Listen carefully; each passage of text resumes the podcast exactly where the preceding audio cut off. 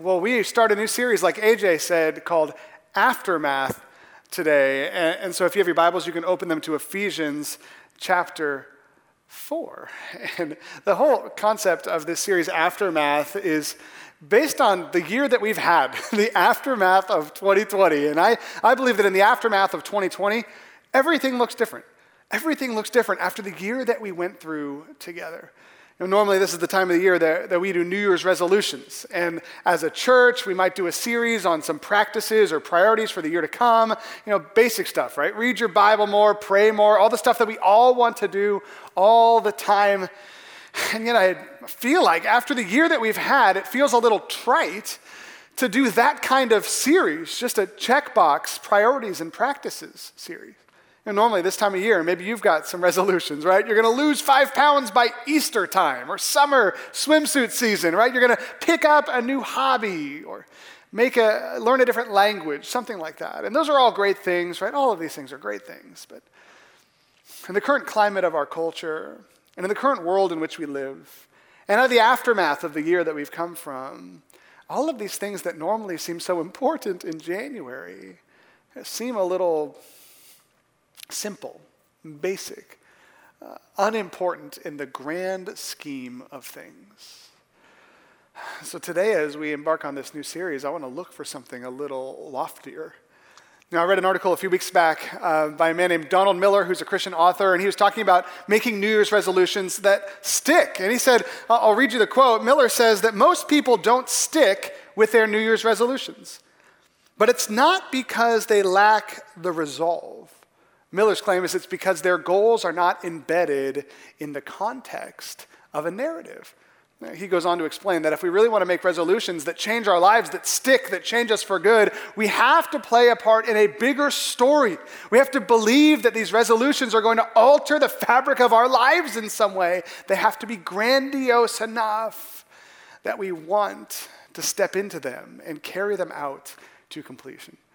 So, as we start this series, I'm going to start with a simple question for you about the story that God might have for you this year. You can write this question now. We're going to come back to it in various forms throughout the series. Here's the question What is the story that you want to see God write in your faith in 2021? Or what is the story that you want to see God write in your faith in 2021? Or if there's a newspaper headline about your life at the end of this year, what would it say? Right? Man reads Bible almost every day for 365 days. Like, that's good. But is that the headline for your life 12 months from now? Woman attends online church. Person signs up for small group. Is that going to be the grand vision for your life? I believe that all those things are great things, and those should be part of our lives. And I believe that as we look at the calling of God in the scriptures, God has called us to something more substantial as people than the things that we normally might run after at this time of year. Did you know the word calling shows up 700 times in the Old Testament where God calls someone? He opens their mouth and speaks a new part of their lives into existence. Right, we turn to the pages of the New Testament and we see the same concept, the same word coming out again. Calling. God calls people to himself, to faith in Jesus Christ. God calls them to participate in his kingdom, his redemptive plan for humanity. It's a grandiose thing what God has called us to be. You know, as we look at this book of Ephesians, it was written by the Apostle Paul, and Paul had three different ways that he uses the word calling in his writing. He talked about the general calling that all of us have to become a Christian. God has called us to follow Jesus. Paul also talks about our calling to participate in God's kingdom as citizens of his kingdom, his kingdom work, the character, the outpouring of his kingdom. And finally, Paul says that God has called us, men and women and kids from every background and language and culture and economic class imaginable. He's called us to be a community of faith in Jesus. This is calling according to the Apostle Paul. And so the verse that I want to start with is Ephesians 4, verse 1. If you have your Bibles, you can look at it right now. This is a verse you can put on your fridge as you think about a grand calling for next year. Paul says, As a prisoner for the Lord, then, I urge you to live a life worthy of the calling you have received. Live a life worthy of the calling you have received. You know, I think that is a good verse for your fridge. I think the reason it might be hard to put it up there right now is because we need to take some time and dive into this text and ask God and ask the Apostle Paul, what does that mean? What does it look like to live a life on mission with God in that calling that he has described. And so, in the verses that follow, the Apostle Paul shows us what it means to live a life worthy of the grand and beautiful calling that God has put on our lives. So, Ephesians 4, here we go. Now, the first few words that we see in this verse 1 here is Paul says, as a prisoner of the Lord, then. And we're reminded that Paul is writing this letter from prison, that he is someone who is in chains. He's unable to live out the fullness, in a sense, of God's calling on his own life. And I was imagining what, what could Paul say to these people who's now he's in chains? He can't do the work. He can't be there to pastor them. He can't be there to urge them in person. What are the words that follow? Is it share the gospel? Is it plant more churches? Is it participate in God's amazing life, world changing mission? What are the words that come out of Paul's mouth when he describes what it means to live a life worthy of their calling? Here, here's what he says He says, Be completely humble and gentle. Be patient, bearing with one another in love. Make every effort to keep the unity of the Spirit through the bond of peace. And if you're taking notes at home, you want to type something in your phone or write something on your fridge or something, write this down. This is the first thing we see in this passage. God has called you to build beautiful, dynamic relationships with other believers. God has called you to build beautiful, dynamic relationships with other believers. That's the substance of Paul's calling on the life of the churches that are, that are reading this letter in, in Ephesus. Now, this is an actually a, a, pretty subversive topic in the Greco Roman world. Humility, bearing with people, serving folks, living in submissive relationships was not seen as a virtue to the Greek and Roman people, right? Humility was almost a vice. Uh, you were supposed to be in authority. You were supposed to have power. You were supposed to have machismo. You were supposed to lord authority over people. You were supposed to show your strength by being someone who is domineering and aggressive. The last thing you're supposed to be, if you're a Greek or a Roman person, is humble, submissive, bearing with other people, slowing down to serve other people. And yet, Paul says, this is what it looks like to live a life worthy of God's calling on you. You I, I, feel like for us, we don't have that, that same dynamic. We know that humility is beautiful. We know that long suffering is a, a wonderful attribute for Christians. And I think that this, this command that Paul gives is a little subversive for people who live in our culture. Right, this is a vision that Paul gives us of being involved in community at a deep level. And we here in America, as part of our culture, we are not a community oriented culture. Right? We're very independent. We're very self sufficient. We value autonomy. We don't like slowing down and bearing with others. Right? Think about all the pushback from our country as we started talking about mask wearing and sheltering in place and brokering back or governing back your freedom so that others might have safety. We push back at that. We do not like to live and sacrifice ourselves in a way that brings health and brings honors to others. We love to be autonomous. We want to be these John Wayne people, right? That's the American way. And yet, the other part of the American way that we may have discovered in this last year is the American way is a very lonely way. Now, this has been a year 2020 where I feel like people have realized that they are starving for life giving relationships with other people, maybe for the first time. You know, a study that came out in 2018 uh, from The Economist and the Kaiser Foundation looked at loneliness in our country. And they found that 22% of American adults always feel lonely. That, that's how they describe their lives. 46% of Americans always or sometimes feel alone, and 54% of Americans say they always or sometimes feel that no one knows them well. That was before COVID 19, right? On the other side of COVID, loneliness has more than doubled, especially among older Americans. And if you don't consider yourself old, these are not my words. In the study, it was 50 plus, right? People 50 plus, loneliness almost doubled. In fact, 56% of adults over the age of 50 say they're lonelier now than they were before the pandemic. And you know that loneliness is the number one fear, according to studies, of millennials? Is being alone, dying alone, living alone, having no one, no community to partner as you live through life. We are a very independent people, a very self sufficient people.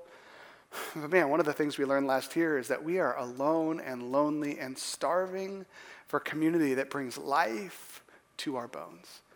And so Paul says this is what you need to do. You need to live a life worthy of your calling, be humble and gentle, and then tells a little bit about what the, the background of what this looks like. He says in verse 4 there is one body and one spirit. Just as you were called to one hope when you were called, one God, one Lord, one faith, one baptism, one, one, you hear all these words, one, one God and Father of all, who is over all and through all and in all. You know, one of the things that Paul is trying to draw out here is the oneness that we are called to have as believers in Jesus Christ. You know, for, we talked about a little bit of the Greek Roman world. From a, in a Jewish world, in a Jewish believing context, uh, unity and oneness, the oneness of God was a concept they were very familiar with. Think of Deuteronomy chapter 6, a prayer that, that the Hebrew people would pray every single day Hear, O Israel, the Lord our God, the Lord is one. And yet, the oneness, as experienced by the Jewish community in Paul's day, was a oneness that was, oneness that was pretty monolithic, right? There is one God and we are his people. There is one God and we are his, his community. There is one God and we are all individual citizens of his family. Just the God is up there, we are down here. It's kind of a, a hierarchical view of the oneness of God, that there is only one God and we're just people, right? And, and that's true. And yet, Paul uses this metaphor and kind of turns it on its head as he describes this passage. He brings more of an organic view to this thing. He says, Picture the church as one body, breathed into, exper- into existence by the Spirit of the living God.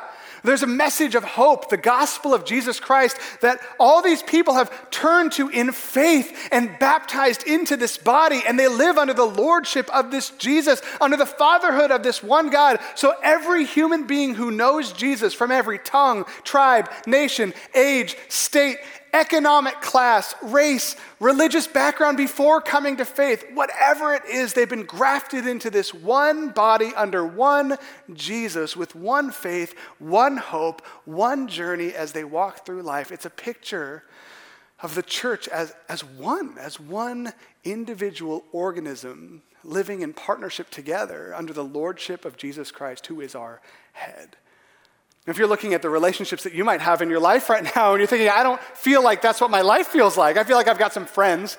I feel like I've got a community. Maybe you're in a community group, or you've got friends from church, or you've got work friends who are believers, and you have a Bible study every once in a while. You might feel like that's not the vision that I have for this. We're just individuals going through life. How do I make that type of unity that Paul is dri- driving at in this passage? And the interesting thing is, Paul doesn't command us to make unity.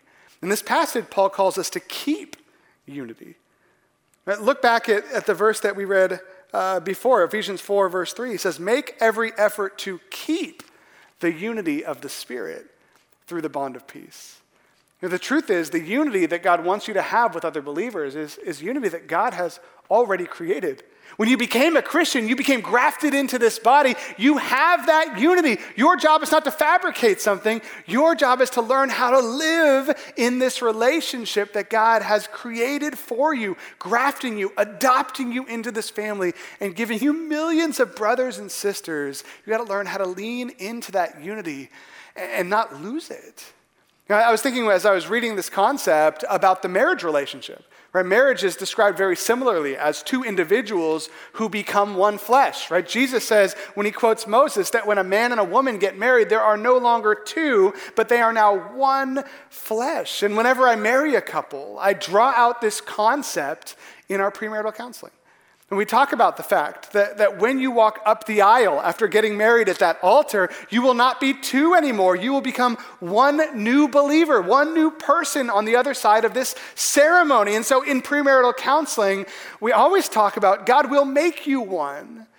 But the secret to living in marital relationship is learning how to live as one, how to live in this relationship that God has supernaturally created how to love your wife as Christ loved the church, how to submit to your husband as the church submits to Christ in everything, how to submit to one another out of reverence for Christ, how to humbly serve and live compassionately. All the things that Paul draws out in Ephesians chapter 4 in the context of your couplehood as man and wife in the marriage relationship. And it's interesting in Ephesians 4, he takes this analogy and gives it to the church itself and says, as one community, that's what you need to learn how to do is live as one with your brothers and sisters in Christ in the context of the local church. It was, it's interesting, we, we don't really think about that a lot. We look at people who come to our church and think, but they're so different than me. Or they have different political views than me, right? If you've been on Facebook this week, you've probably noticed that, right? There are people in my community who have uh, different backgrounds than me. They have different passions than me. They've got kids. I don't have kids. They're married. I'm not married. I'm a single person. I don't want to get married, or I haven't found whatever it is, right? Everyone's so different. How can we possibly find unity? And I think what Paul is trying to draw out here is that the things that make us one are, are much more numerous and much more weighty than the things that, that keep us apart. Or if you're looking at somebody in the church and thinking, why would I ever hang out with that person? They're so different. Paul says, let's remember how the same you are. You both have a story of meeting Jesus Christ.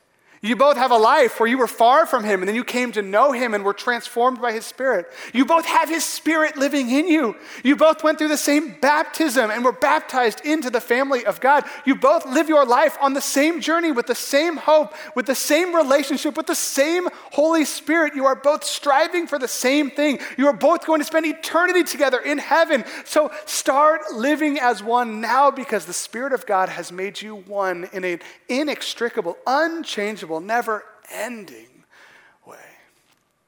I remember when I, I was in seminary, they threw us into this small group with people, and and we sat down this first week, and I'm looking around the room, my wife and I, and all the people were so different from us. they came from different uh, backgrounds. Some were missionaries before seminary. Some were young people who had just gotten married. Some were old and had older kids. Some had been Christians for a long time. Some were new to the faith. And we start talking about our views and things, and we realize, like, these people are so different from us.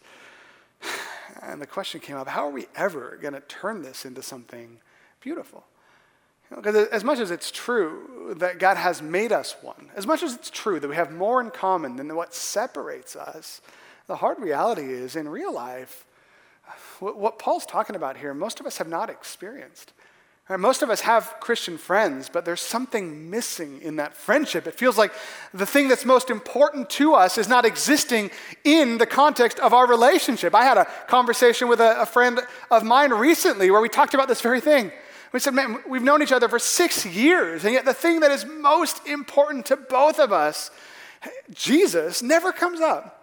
Why is it that we never pray when we're together? Why is it that we never talk about the things that God is teaching us? Why is it that this thing that is so important to us and binds us together never becomes the content of our relationship? Why does it seem like we're just normal friends? When, when in terms of what God has made us, we are, we're brothers. We are literal adopted brothers into the family of God. Why is it that our relationship is missing this thing that's supposed to be so beautiful and dynamic and life changing? Now, we asked a, question earlier, and maybe we'll ask a, different question as we start talking about uh, this topic, and that's this How do you activate God's grace in your Christian relationships so that He can do a mighty work through your community? How do you lean into that? Right? We know we can't make community, God has made community. We're called to keep community, but what is our part in making a beautiful relationship with other believers possible? You know, I love looking at this passage because you see this parallel where this word one comes up so many times. Then finally, Paul changes the tone a little bit and starts talking about something specific. He says in verse 7 But to each one, grace has been given as God has apportioned it. Because each one of us within the Christian community, as individuals, has received some portion of grace that God has called us to use to help maintain the unity in the body of Christ. And he goes on to give this analogy that's probably supposed to draw us back to Moses, who goes up on Mount Sinai and comes down with the gift of the tablets for God's people. He says that's like Jesus, who ascended into heaven and he gave gifts to the church. He gave the apostles to the church. He gave the prophets to the church. He gave the evangelists to the church. He gave the pastors and teachers to the church. He gave these gifts to the church to equip his people, Paul says, for works of service so that the body of Christ may be built up until we all reach unity in the faith and in the knowledge of the Son of God and become mature, attaining to the whole measure of the fullness of Christ. I think as we look through this whole paragraph here and kind of boil it down to one thing, what I see is that God wants to transform our community through you. We all have a part to play. You have a part to play. You've got grace that God has given you that He wants you to use to build this type of relationship that Paul says is fulfilling the mandate of your calling on planet Earth.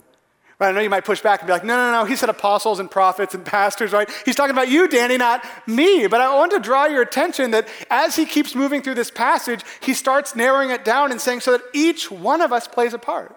Right, look at what he says. Uh, where is it? He says in verse 16, From him, Jesus, the whole body, joined and held together by every supporting ligament, grows and builds itself up in love as each part does its work. I love the way the New American Standard uh, version of the Bible translates this. They, they say the whole body causes the growth of the body. Each part of the body has been given this portion of grace that God wants them to dispense to build up the body of Christ. Right, that means that if you're breathing and you're a Christian, God will give grace to you that He wants you to use to build up this community into this vision that Paul is giving us. Right? Maybe it's a classic gift of grace, like teaching or encouragement, right? Or uh, having a word from the Lord for someone, right? Or offering prayers. Right? It also could be giving. We look at different lists in the Bible of gifts of grace that God gives to us. Sometimes it's financial. There's someone in your life who needs resources, and God gives you a portion of resources so that you might hand it over to them.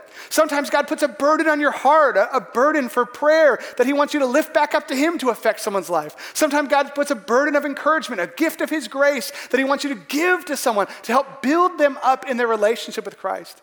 Sometimes God's Spirit leads you into a hard conversation to sit down and share hard truth with someone. And that is a gift of grace that you can give to someone to build them up and start building this vision of unity in community. And I love what Paul says in Romans chapter 1, where he says, I long to see you so that I might give to you some spiritual gift to make you strong. That is, that you and I may be mutually encouraged by each other's faith. God gives grace to each of us that He wants us to dispense to others to build a beautiful community where we all are growing in faith together. So I'll ask the question again, and, and, I'll give you some, some tools you can use to, to work on this this week. Start writing this stuff down. Question here's the big question What is your vision for life giving Christian community in 2021? What's your vision? life giving Christian community, right? You don't have to answer it now. Maybe it's not a sentence. I would love for each of us to take some time this week, almost like a New Year's resolution, but deeper, and wrestle with this question What's your vision for life giving Christian community in 2021?